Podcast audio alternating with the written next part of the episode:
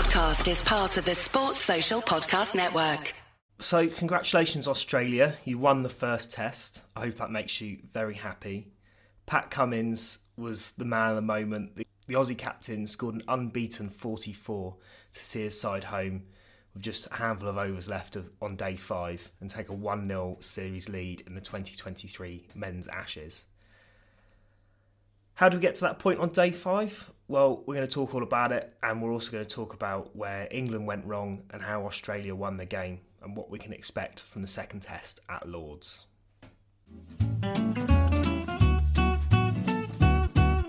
In December 2006, Stephen Harmison bowled a very, very wide opening delivery of the Ashes down under. Ball was taken at first slip by Freddie Flintoff, and the rest of the series was a disaster from that point on. England lost 5 0.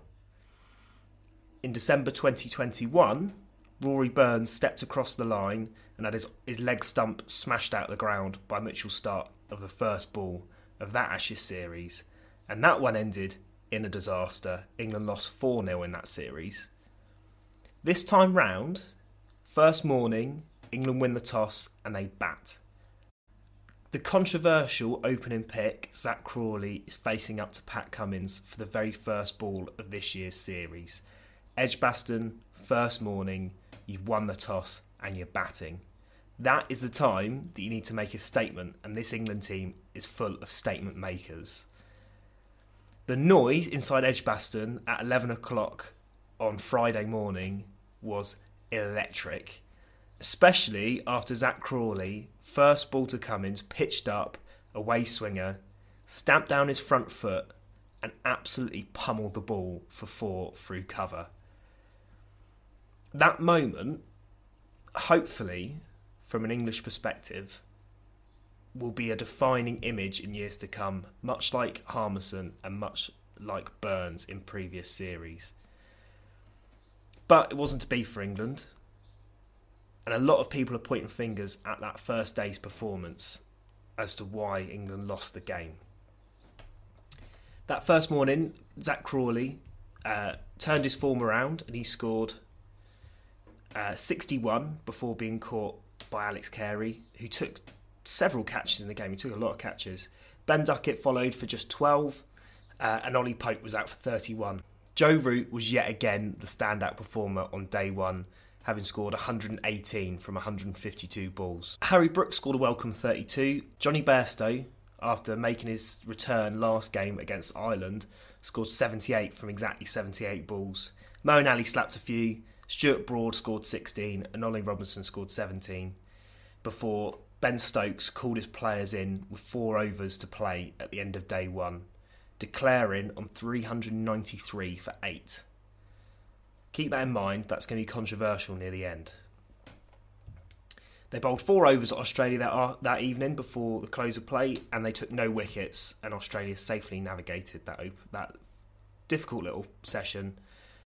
Day two started reasonably well for England. Few things in life are certain except death, taxes, and David Warner being dismissed by Stuart Broad in an Ashes Test match. Stuart Broad got David Warner out for the 15th time in his career, Marnus Labuschagne uh, fell the next ball to Broad as he went bang bang and put England in a very strong position. Steve Smith was tracked out, trapped LBW to Ben Stokes, who, despite carrying a knee injury he's had for a long time, bowled reasonably well to get Smith. And England, at that point, had two of the top three Test batters in the world rankings. Moeen Ali dismissed Travis Head, and England had all three at that point, with an absolutely exceptional uh, off spinning delivery, beautifully bowled, went straight through straight through the gate to the right hander, and absolute textbook dismissal for Moeen Ali. Off spinners love to get them like that. Australia ended day two, 311 for five after 94 overs, and Usman Khawaja scored 126 Alex Carey was also at the crease with 52, and England were in a dangerous position at this point, with Australia scoring freely. Start of day three, and England had set some fascinating uh, fields to Usman Khawaja, who at this point was past a century. Uh, we'll probably all remember for a long time the field that Ben Stokes set with the two banks of three fielders right in front of the um, Usman Khawaja's eye line before uh, Ollie Robinson bowled him with a Yorker. Once Khawaja was gone, England had a very good chance of making the most of the position they were in, and they followed up with that by dismissing the tail enders very cheaply. So, apart from Pat Cummins, who scored 38, England knocked over Lyon, Boland, and Hazlewood for just two runs between them, and they had a lead of seven runs going into the second innings. Wasn't the best day for England though on day three. Uh, the afternoon and the English weather was not playing nice for England. Duckett and Crawley came out for a very, very difficult patch of play. Just before the thunderstorm rolled in over at Birmingham, they had 22 balls to face, and both of them were dismissed. Duckett was caught uh, by an absolute screamer from Cam Green at Gully, and Zak Crawley was caught behind. That was a, a difficult session to navigate for England. Thankfully, they only lost two wickets, but that was definitely playing into Australia's hands, and it was probably the only session in the whole five days where the ball actually swung underneath some very thick, very dark clouds. On day four, England were looking to set a total for Australia. Joe Root was the epitome of the Bazball era when he came out and tried to reverse scoop Pat Cummins' first ball, missing the ball completely. Then, in the next couple of overs, he did it three more times, scoring two sixes and a four. And he was going very well. The pressure was back on Australia, and England just let them back in again when Joe Root went searching for one off Nathan Lyon. He was playing very well, he didn't need to do it. On 46, Root danced down the wicket and was stumped. For the first time in his Test career, Joe Root was stumped. The Aussies were looking flustered. They had the field back, and they weren't finding um, they weren't creating chances readily. Brook gave Australia an excellent opportunity when he tried to force a sweep shot off um, off of Nathan Lyon. Just short of his 50, he also fell for 46 as he pulled straight to uh, Marnus Labuschagne at mid wicket. It was absolutely frustrating to watch as an English fan. But that's how the rest of the day played out as well. Stokes looked uneasy at the crease.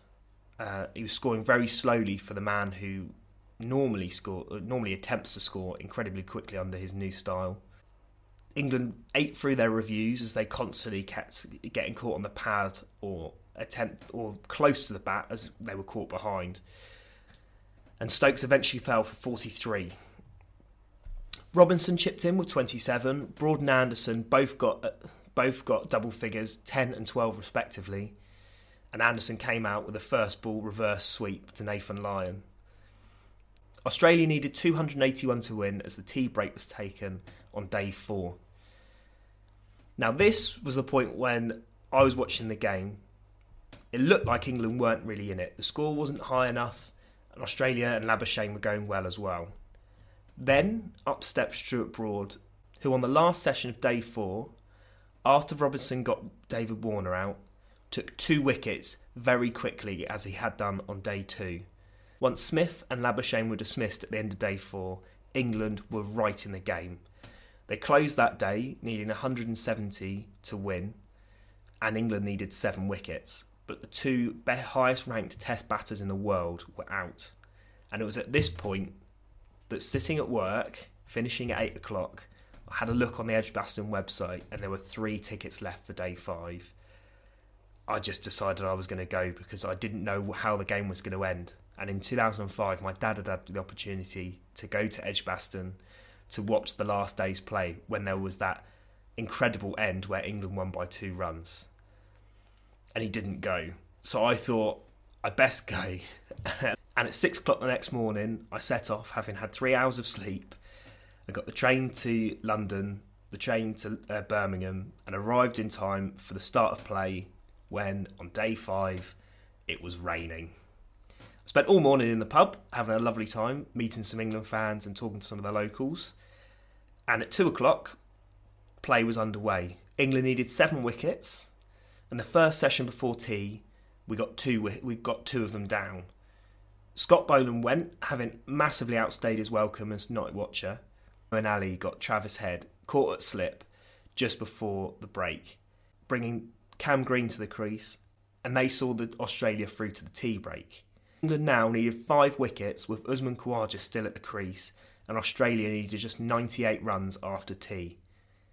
And the game was blown wide open after the tea break when Ben Stokes, still nursing his knee injury, got Khawaja out as he chopped onto his stumps. Ollie Robinson bowled Cam Green in the same fashion, and Carey was caught and bowled by Root, which left Australia 8 for 227, needing England needing just two more wickets to win the game, with the new ball ready to be taken.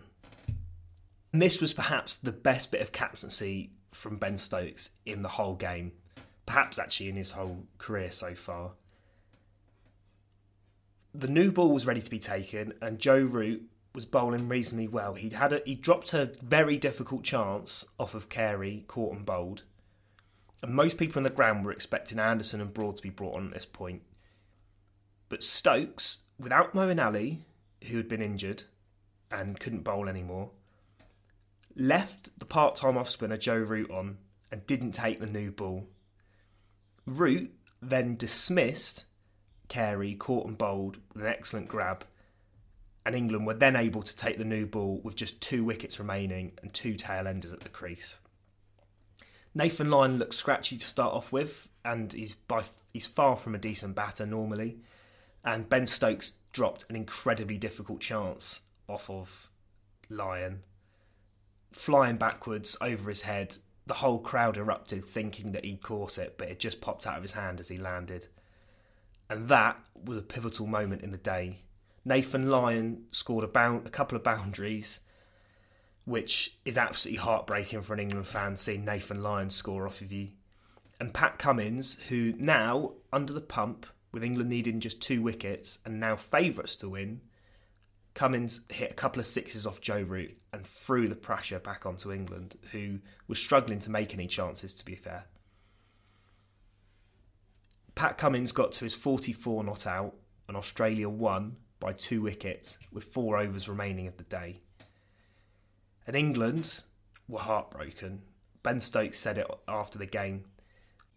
Ben Stokes said it after the game that despite being proud of how his team had played, that was absolutely heartbreaking. I think everyone in the ground, we all expected England to win, especially once Nathan Lyon came to the crease with over 50 runs left to win. So, where did England lose the game?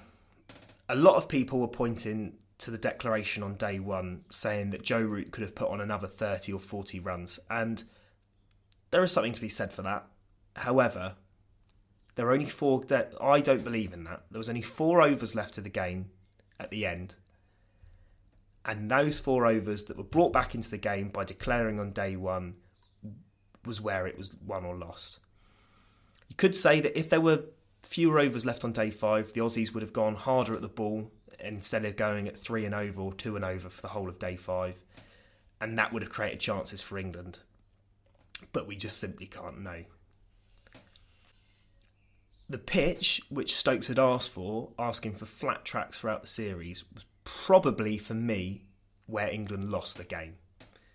I don't think Australia won it. I think that England created a chance for a team to win. I think that if England didn't declare and they didn't score as quickly as they did, the game was bound to end in a draw.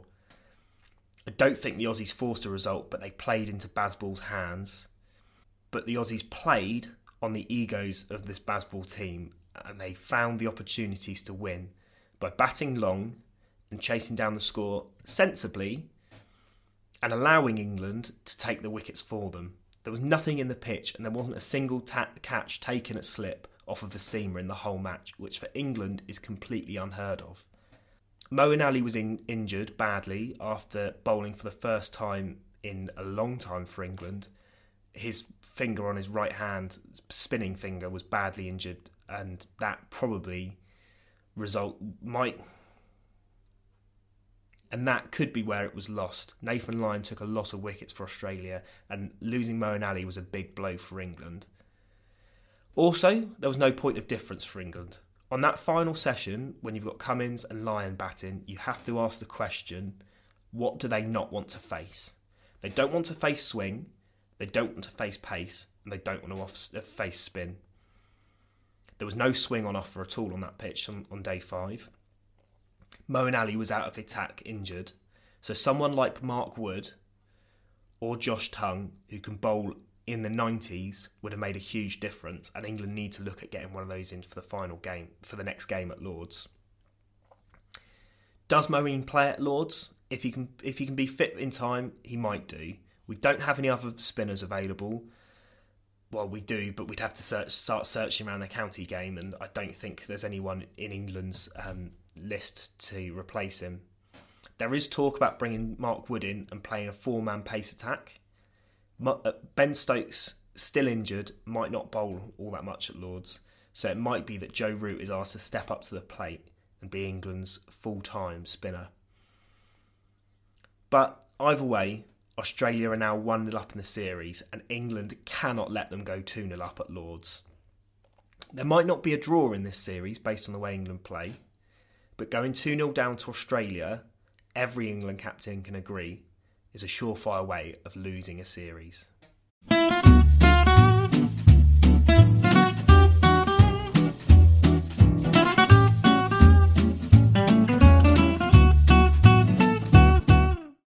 Sports Social Podcast Network.